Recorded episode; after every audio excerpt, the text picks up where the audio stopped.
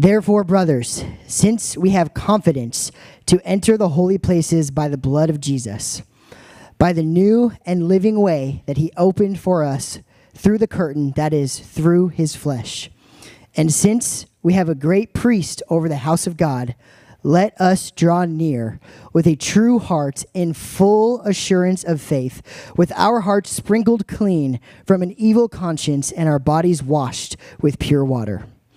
Let us hold fast the confession of our hope without wavering, for he who promised is faithful. And let us consider how to stir up one another to love and good works, not neglecting to meet together, as is the habit of some, but encouraging one another, and all the more as you see the day drawing near.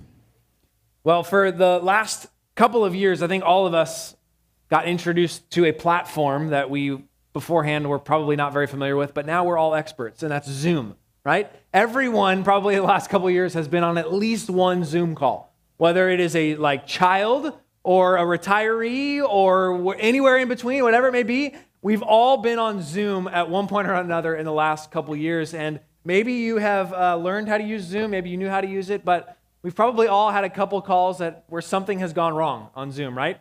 You've probably that dreaded mute button that somebody forgets to turn off or turn on and it just gets awkward or somebody showed up to a meeting thinking the only only the upper half of their body was going to be on camera and then they forgot, right? Or maybe somebody made some sort of bathroom error. There's all these stories online now of Zoom fails. One of my favorites is a, a, a virtual courtroom where an attorney uh, turned on a cat filter where his face was a cat and the mouth was moving like it was a, just a giant cat on the screen, and he could not figure out how to turn it off.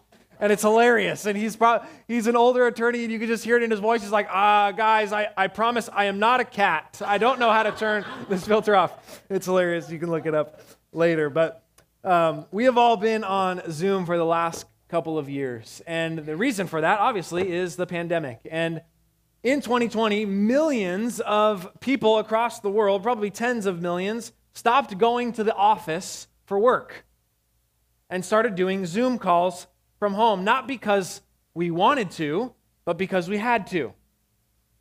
And we got used to it and we figured it out. And ironically, what has happened is some have now so enjoyed it that they'd rather quit their job than go back to the office, right? Some, ironically, people that didn't want to do it at first now like it so much that they say, I'd rather just do this full time now. In the same vein, in 2020, millions of people stopped gathering with the church and started doing online church, virtual church, live streaming. Not because we particularly wanted to, but because we had to. But similarly and ironically, even those that maybe didn't want to at first now say, well, hey, I like it better. I'd rather just do this full time than go back in person and deal with the people and the parking and the marathon traffic and the people that are weird and the awkward moments. And it's much easier from home where I wake up when I want to. I grab my coffee, I sit on my couch, I do church on my time when I want to by myself. It's clean, easy, and convenient. Well, the author of the book of Hebrews knew that it would be the habit of some, for one reason or another, to neglect gathering together as the church. For many different reasons. Some are legitimate reasons. Sometimes there are legitimate reasons to which someone cannot gather with the church. Maybe there is sickness. Maybe there is travel, maybe there is some sort of extenuating circumstance that prevents someone from gathering. But the author of Hebrews knew that it would be the habit of some to simply choose to neglect gathering together as the church. Maybe it would be out of laziness. Maybe it would be out of apathy. Maybe it would be out of disgust with the people that would be there. Maybe it would be simply a dissatisfaction with what I experience when I do gather with the church. For this time in the book of Hebrews, chapter 10, the audience, the context that he's writing into, the reason for not gathering was persecution. There was a fear of associating with the church. That would come at a cost culturally. Christians were being persecuted for being Christians, for being followers of Jesus. And so to gather as the church came with inherent risk. It came with saying, I am associated with the people of Jesus. It was honestly easier for some to just not gather. They would say something like, I can't afford to risk my life in order to assemble. I can't afford to risk my reputation in order to assemble. And the author of this book replies essentially to say, Jesus has laid down his life that you may be a part of the gathering of the church. Essentially, to say this honestly, you can't afford not to gather with the church regularly and often. That's what the author of Hebrews is saying here in chapter 10. So the question is well, what's the big deal with gathering as a church? What is the big deal with what we are literally doing right now in this place? What is the point of gathering? Does it matter? Can we just eject on all of it and say, I'll watch it on YouTube? What is the purpose and the point of gathering as a church? Well, we've been we started last week and we're going to be continuing the next few weeks talking about the church and what the Bible says about the church. And we, we put forth this definition last week of a local church. I want to revisit it again this morning. A definition of a local church is this a group of Christians that are committed to each other and gather regularly, there you go, gather regularly in Jesus' name for the preaching of God's word and the celebration of baptism and communion under the guidance of qualified leaders. We're going to be working our way through this definition in the next few weeks. And this morning, we're going to talk about this concept, this idea of gathering as a church on Sunday.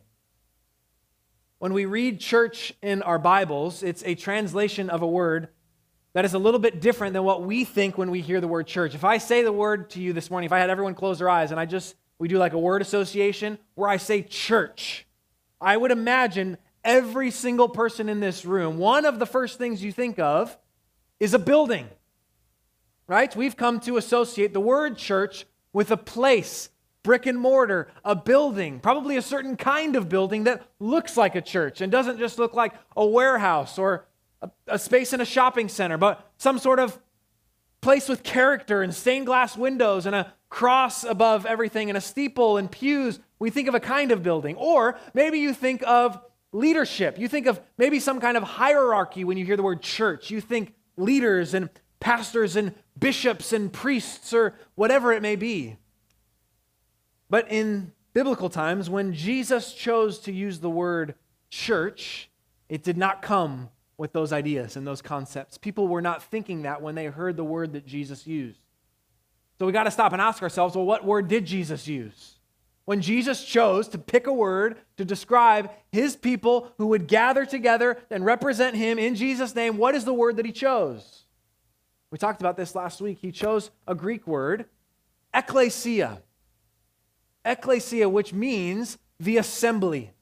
That's probably the best description of what this word is. It is literally the assembly, the gathering.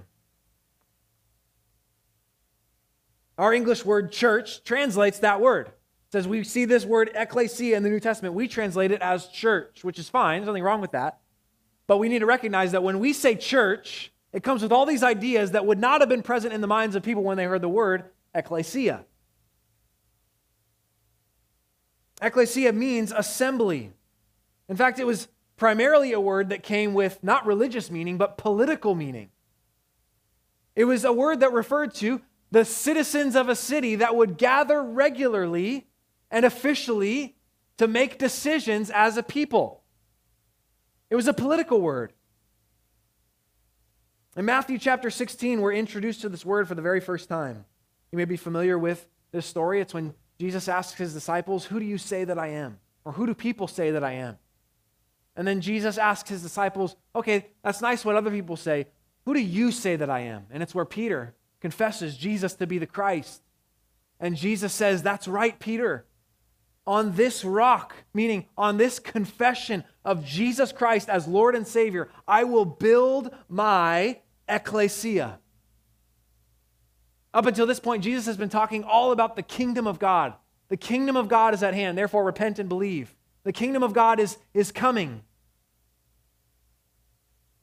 I, I, have a kingdom that's not of this world. He talks about kingdom all the time. And in order to establish this kingdom, I, he says, on this confession of me as Savior, I will build my ecclesia. I will build my assembly.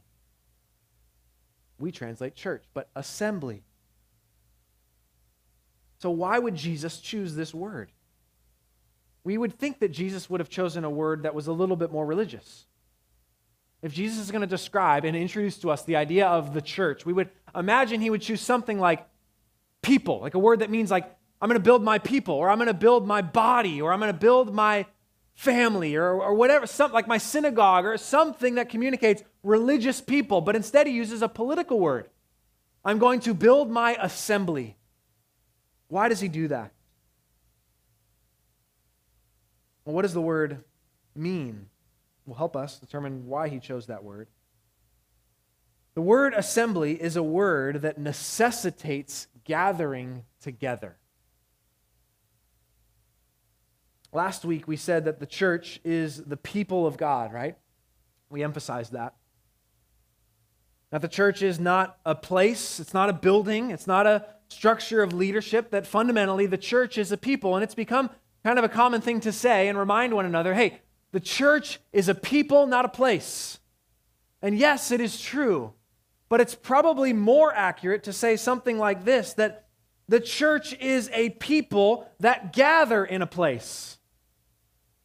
That in order to be an assembly, it necessitates actually assembling together in real space, in real time, in a place. So, yes, the church is the people, but the church can only be the assembly when it gathers in a place. If it never, if it never gathers, it cannot be a gathering. If it never assembles, it cannot be an assembly. It's a word that communicates inherently these people assemble together regularly. So it's more accurate to say the church is a people that gathers in a place. If you had looked at someone in this time and you had asked them the question, the ecclesia is a people, not a place, right? If you were to ask somebody that, you would get a very strange look in return. If you were saying the church, the, the assembly, that, that's just that's a people, it's not a place, right? You would get a very strange look back at you. And someone might say something like this Well, the, the people are the people. And in order to be an assembly, they have to assemble in a place. So, why are you pitting place and people against each other? In order to be an assembly, it's actually both. They are a people in a place. We see this all throughout the scriptures. I pulled just a couple of verses for you to see in the New Testament when it references church. We have a couple slides here. Acts 14, the first one. And when they arrived and gathered the assembly together. Okay, that's the word church. They gathered the church together. Why? Because that's what the church is. It, it assembles together. Or again in 1 Corinthians 11, for in the first place, when you come together as an assembly, I hear that there are divisions among you. It's using this church in reference to the gathered people of God, or there's a couple more. When they came to Jerusalem, they were welcomed by the assembly, the apostles and the elders. Or again in Acts 15, it seemed good to the apostles and the elders with the whole assembly to choose men from among them and send them to Antioch with Paul and Barnabas. In all of these examples and in tons more, it is assuming not just a people, but a people that are gathered together in a place. You see that? It's assuming that. In order for something to seem good to the whole assembly, the idea is that, well, the whole assembly's there, therefore we can know it seems good to the assembly because the assembly is assembled. The ecclesia, or the church, by definition, is a people that gather in a space, in person. So then the question, I think, is well, then why?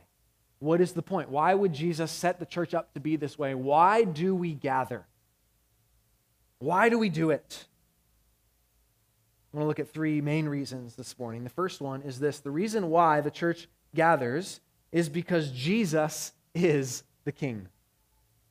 Because Jesus is supreme. That's primarily why we gather as the church. It's not because we think this is cool. It's not because we just like each other so much that we want to hang out more. It's not because the donuts are great uh, or Aaron's got a great voice and so you want to hear him sing more. Uh, that, those aren't the primary reasons why we gather. We gather first and foremost primarily because Jesus is king and he's our king. Like Aaron read in Colossians 1 this morning. Let's revisit that briefly. Colossians chapter 1 says this about Jesus He is the image of the invisible God. He is the firstborn of all creation, meaning he is, he is above all. It's not saying that Jesus was, was the first piece of creation. It is saying he is above all. It is his hierarchy, it is his status as above all creation. And by him, all things were created in heaven and on earth, visible and invisible, whether thrones or dominions or rulers or authorities, all things were created through him and for him. He is before all things, and in him all things hold together. He is the head of the body, the ecclesia, the assembly. He is the beginning the firstborn from the dead, that in everything he might be preeminent. For in him all the fullness of God was pleased to dwell, and through him to reconcile to himself all things, whether on earth or in heaven, making peace by the blood of his cross. Jesus is preeminent, he is supreme. He is our King who has come to shed his blood to reconcile us back to himself, into his family, into a people. And in fact, the reason why we gather, if we just look a couple verses ahead in, in, Hebrews chapter 10 and verses 19, look at what this says. Before he gets to saying, let us not neglect meeting together, he says this Therefore, brothers and sisters, since we have confidence to enter the holy places, that, meaning, therefore, since we have confidence to access God the Father by the blood of Jesus, not through means of anything else, not through means of any other person, any other religious leader, any other prayers, any other systems, we access God the Father simply through the blood of Jesus. Because of that, let us not neglect gathering together. He's saying, if we trace it backwards, why do we not neglect to gather together as the assembly? Well, fundamentally, because Jesus Christ lived and died for us. He saved us. He shed his blood on the cross so we might have access to God, not simply as individuals, but as his gathered body. It means this what we're doing here this morning, gathering, is about Jesus. That's why we're doing what we're doing. It is the reason why we're here. It's the purpose for why we're here. It's the content of what we focus on while we are here. It's all about Jesus. Is the reason why it's a Sunday, the Lord's Day, the day that Jesus rose from the dead. The church from that moment on is gathered on a Sunday to say this day is about Jesus. Of course, all the days are, but this is the day which we gather to focus and remember Jesus Christ, our Lord and Savior. He is the head of the church, He's in charge. All of this that we do is about Jesus. It's not about Gospel City. It's not just about us as individuals. I got to come here and, and get what I need. What we do primarily when we gather here is all about Jesus, exalting Him remembering Him. That's the main reason why we gather. The second reason why we gather is because it's who we are. According to the Bible, gathering is part of our identity as followers of Jesus. It might be helpful in this regard to think of the word church or the word ecclesia in the same way that we use the word team in our culture. I'm sure many of you have been on some kind of team before. But think about a sport, a sports team. Now, I've never been on a sports team that never gets together to play the sport. If I said to you that I was on the New York Yankees, uh, you would look at me strange. And the reason we, how you would know whether or not I'm on the New York Yankees is Well, you could go look at the roster and see that my name's not on there, but primarily you would say, well, Nick, you never, you never play when they play. How can you be on the team if you don't play when the team teams? When it does what a team does, when it goes to play the game, you aren't there. How can you be on the team? Silly, right? This is how this word functions. A team that never plays together is not a team. That's like built into the definition of what a team is. If the team never plays together, it's not a team. A player that never comes to be to play with the team is not part of the team. The word team necessitates playing the game together. Much like this word, assembly necessitates coming together. It's saying by giving us a word to describe what we are as the people of God, it says this is your identity. You are the assembly, which means if you are to if you are part of the assembly but you never assemble with the assembly, you aren't part of the assembly. Or if a group of people says we are an assembly, but they never come together to assemble in a place in time, they aren't an assembly.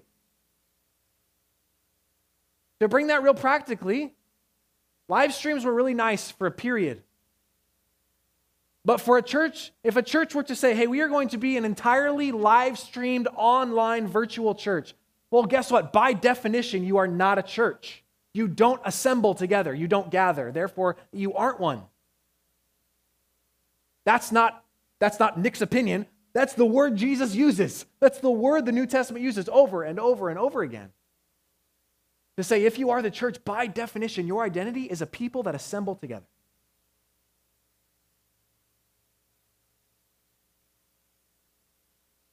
We didn't choose to be a part of this assembly. Jesus did. He chose us. He chose through his blood to make us an assembly. It's who we are. And so it becomes a part of our identity. We are a people that gather, and because we gather regularly, even when we are not gathered and we are outside of this time, we still remain the assembly.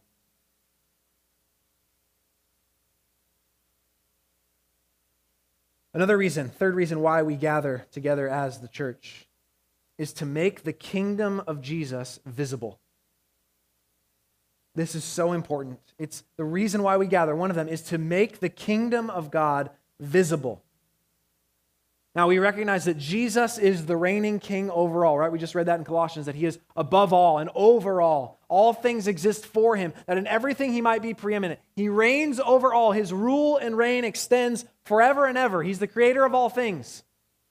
And primarily, he reigns over all and unites all Christians everywhere in an invisible way. We are united with brothers and sisters that follow Jesus all across the world through the invisible rule and reign of Christ. What the local church gathering does is take that rule and reign of Jesus and make it visible and say, it's right here. So that someone could walk in and say, Where is the kingdom of Jesus?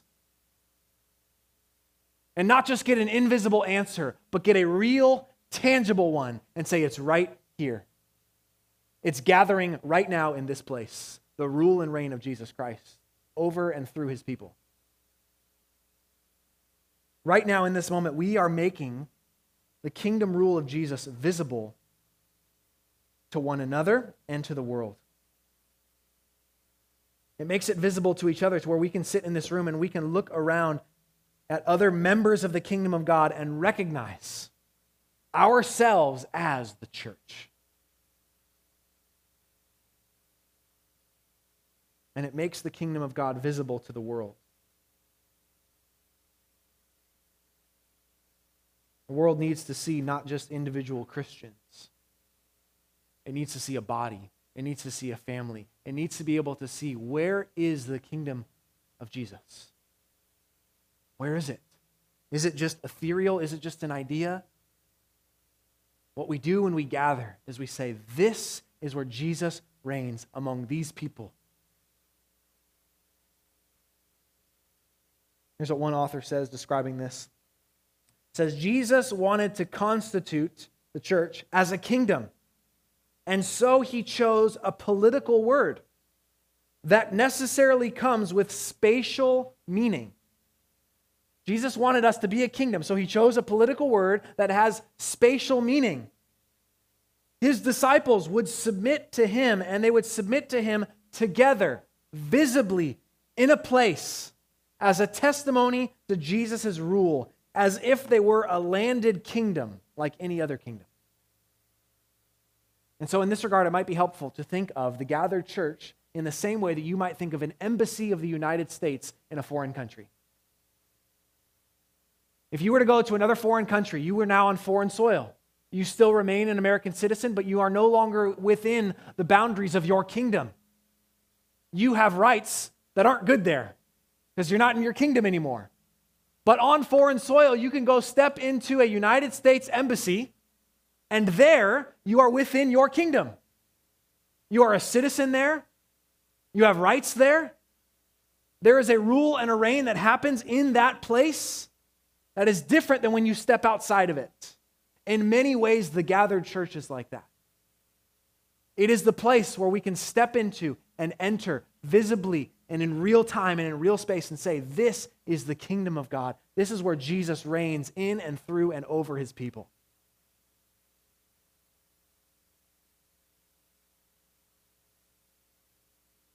I hope you're seeing this morning that what we do when we gather is not just individuals in the same room, but it's something profound that was Jesus' idea. There's a few things, too, that happen when we gather as the church. The first one is this is that the presence of God is with us. And you say, well, yeah, Nick, I know the presence of God is with us because isn't God present everywhere? All right, Nick, I know, that, I know that God's present with us when we gather as a church because he, his Holy Spirit is in me as an individual Christian. And yes, you're right, but the New Testament also uses the language of the gathered people of God being the temple of God.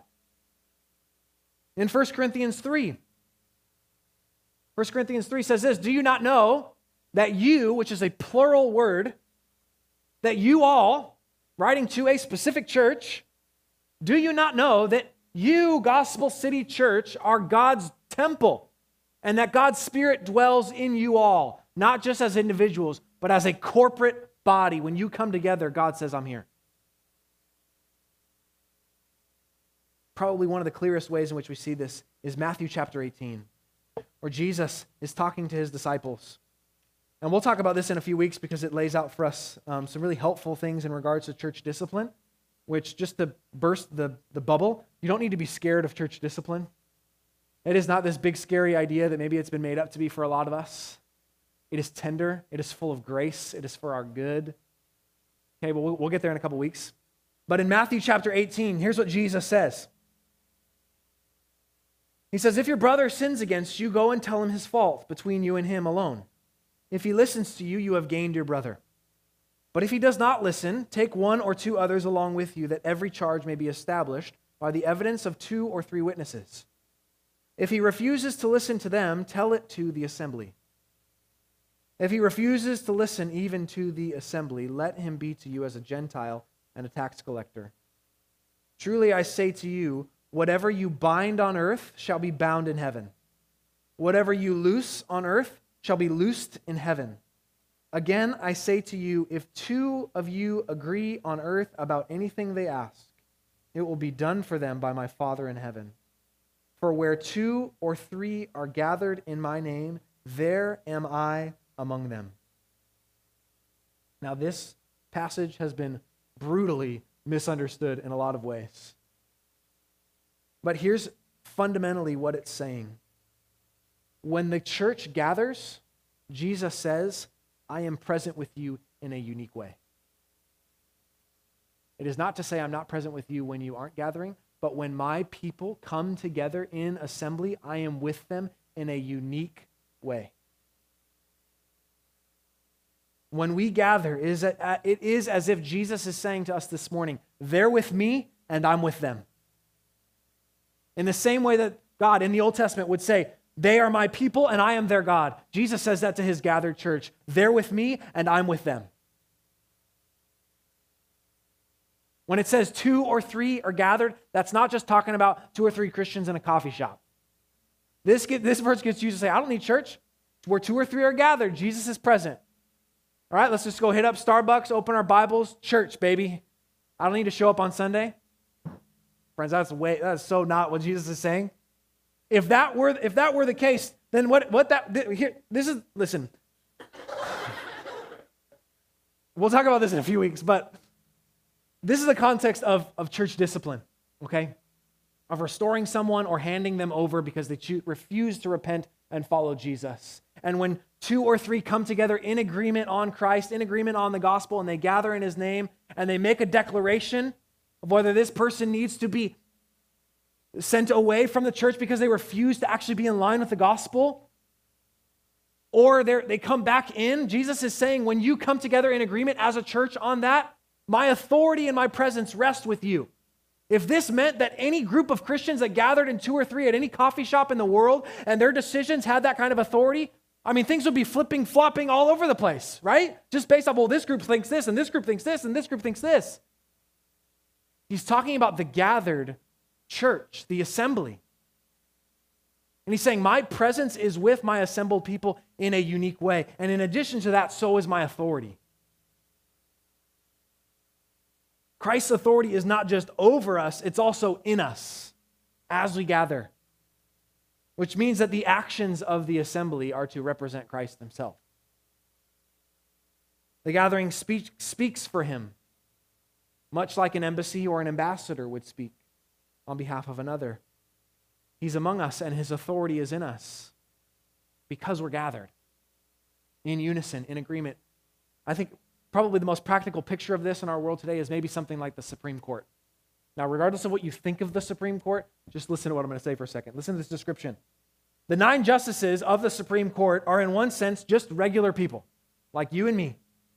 They walk on sidewalks, they shop at local grocery stores. You might run into them across town if you lived in DC. They're all influential individuals on their own, of course, but in the deepest sense, they are who they are as an assembly. When the Supreme Court justices meet as a court to make formal judgments, they take on a unique joint identity.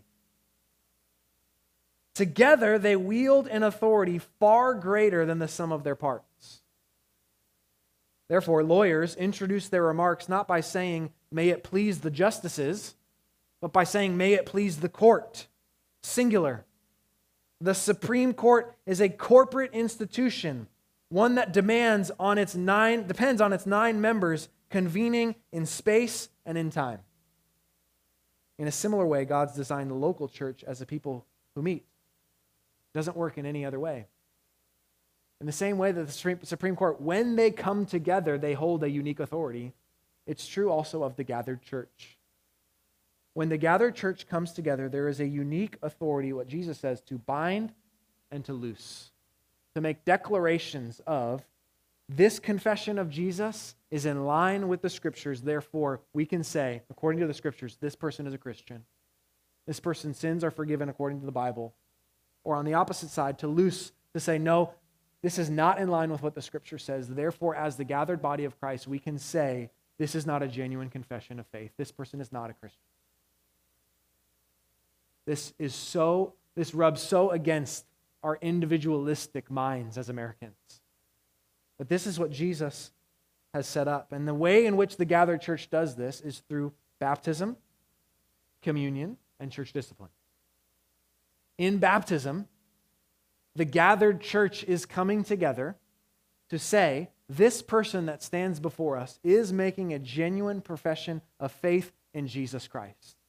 Therefore, we affirm this person as a follower of Jesus and we welcome them into this assembly as a Christian.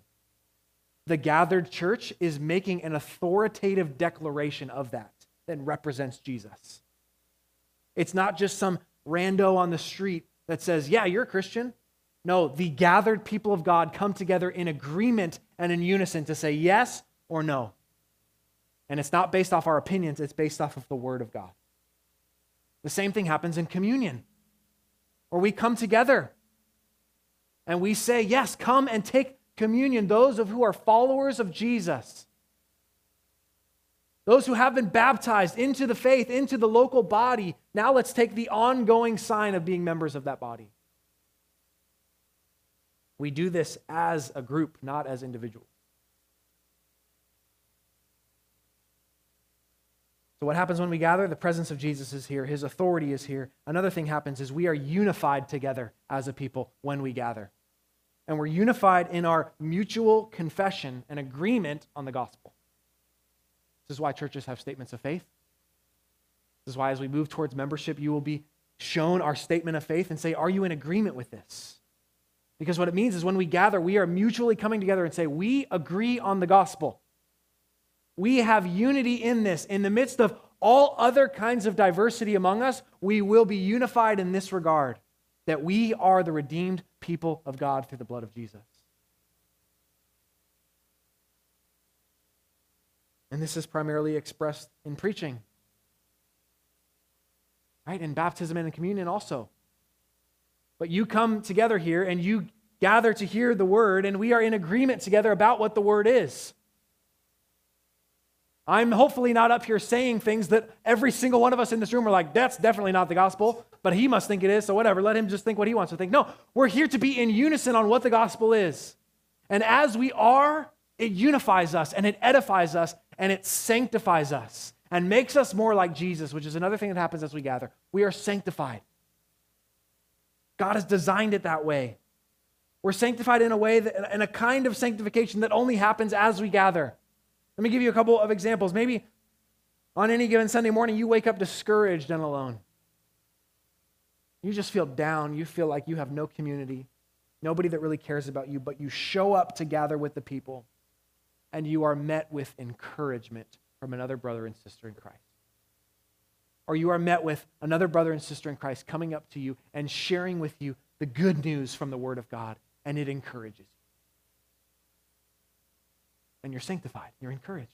Or maybe you woke up on a Sunday morning feeling worried and afraid from all that you experienced this week. Maybe you saw way too much of the news and now you're fearful of what's going to happen in the world and in your city and what's going to happen to the church and what's going to happen to your bank account. But then as you gather with the people of God, you are reminded through the preaching of his word that Jesus Christ is king. And your faith is anchored. And you relax for a bit and you trust more in Christ because you gathered. Or maybe you woke up and you just been walking through a particular hardship or trial. Things are just really difficult in your life, but as you come into the assembly, you sing songs about who Jesus is and what he's done, and your heart is anchored in these truths as not only you sing, but you hear the voices of other people sing alongside you saying, No matter what I walk through, it is well with my soul. And our faith is stirred and we're made more like Christ. Or maybe this morning you walk in here and you have sin that's unconfessed. And you feel in the midst of conversation, in the midst of seeing the faces of others, in the midst of others asking you, How are you? You realize, I, I can't sit with this anymore. I need to confess this. And as you do, another brother and sister in Christ prays for you and you experience what the New Testament says confess your sins to one another and be healed. Or maybe you've just felt like your faith is really, really weak. Kind of teetering on, like, is this stuff even real? But then you come to the assembly and you look around at faces and lives and people you know, and you say, oh, my faith is so struggling right now, but I look across the room and I see Sue is sitting right there. And she is singing her heart out, even though she just lost her mom to cancer two weeks ago. Or I look across the room at Beth and I see, man, she is walking through such a hard time at work right now. Her finances are all over the place, and yet here she is, affirming the truths of God's word as it's preached. I hear her saying, Amen, yes. And I'm reminded, wow, Look at how good God is in Beth's life. Or I see George. These are all fictional people, by the way. I see George, like, Who, who's Beth? I need to meet Beth. You see George. And you know the suffering that he's walked through as he's dealing with a cancer diagnosis. And yet you see him, arms raised, screaming out in worship loving his Savior, and you are moved to recognize if George can worship through cancer, then so can I and through any circumstances. Jesus is good. This stuff is true. I believe it. He's alive. He's here. I'm with his people. We believe this together, and we are changed. That doesn't happen when you sit on your couch and watch YouTube. It doesn't.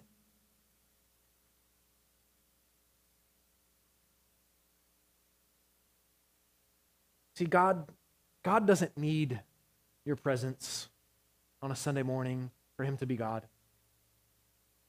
Jesus doesn't need you to show up. He's not dependent on you.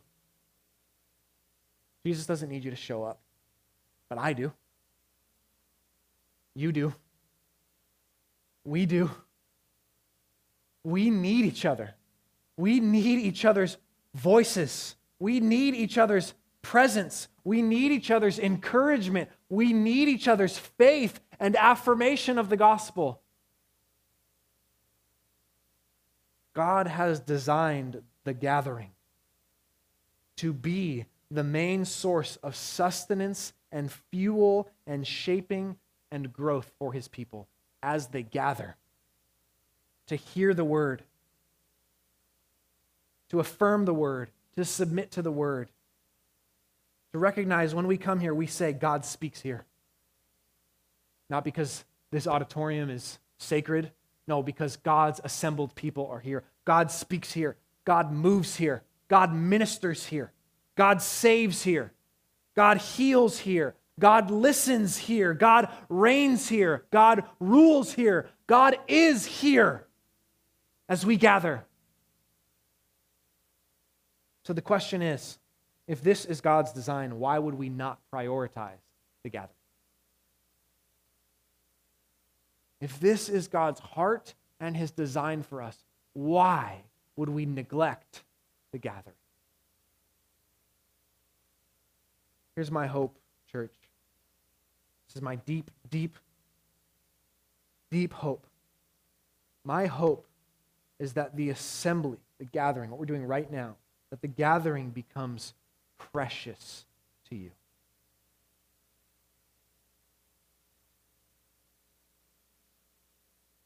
Not just important among other things, but that this time becomes precious because it's precious to Jesus. My hope is that it becomes the most precious rhythm of your week.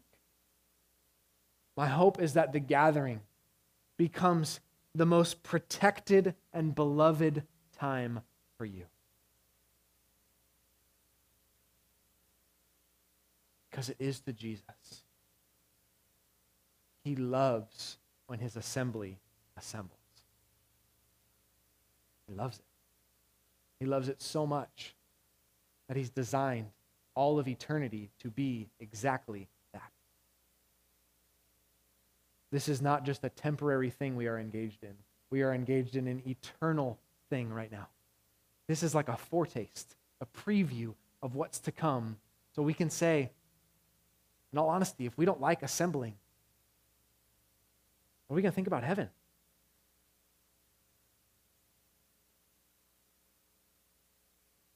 Let me say something a little bit hard. The truth is, very practically, we will prioritize what we consider to be important. We will prioritize what we consider to be important. A lot of us have jobs in this room. We show up for our jobs. We might take a vacation, we might call in sick, but we ultimately, eventually, show up for our jobs. Why? Because we know how important it is to show up for work.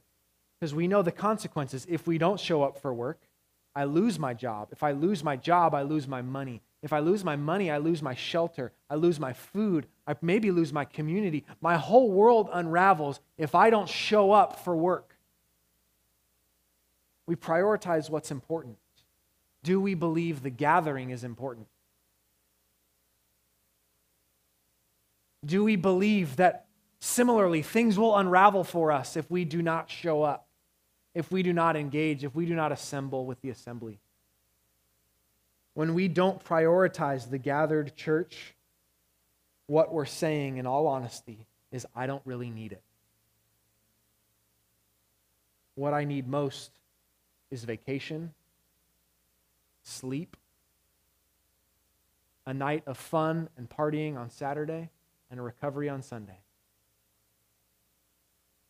What I really need to do is watch football. You're also saying the church doesn't really matter. Building up the body is not important to me. Uh, ultimately, Jesus is not my king.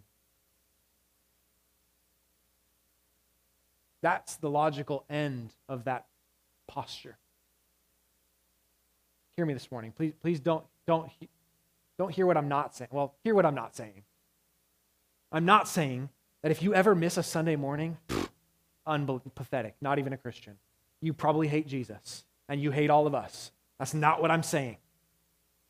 I'm coming with Hebrews, Hebrews 10 to say, let us not neglect the gathering. To say that in positive ways, let us prioritize the gathering as much as we can, unless we are prohibited, because we need it. Because Jesus is King. The question is, is, is Jesus your king? Do you believe he shed his blood for you? Do you believe he's sufficient for you? Do you believe that he's invited you into his assembly? You know, every, every birthday, my wife comes to me at some point a couple weeks before and says, What do you want to do for your birthday? And I never know what to say. So then she usually pivots and says, Okay, well, well who do you want to celebrate your birthday with? And I start thinking, okay, who, who do I want to personally invite to celebrate my birthday with? Who do, whose presence do I want to be around? And friends, when we think about church, when we think about the assembly, we need to recognize this that everyone that is a part of God's church, the redeemed people of God, Jesus Christ himself has said, I want them in my assembly. I want them at my table. I want them not just in the local earthly assembly, I want them in the heavenly assembly for all of eternity. I don't want to go a moment without the presence of this person in my family, in my community, in my rule and reign. I want them specifically here. So much so that when Revelation 21 points us to the very future and says this Behold, the dwelling place of God is with man and he will dwell with them, and they will be his people, and God himself will be with them as their God. If Jesus has called you to faith, it's because he wants you there, and he wants you here. What a privilege and what an honor.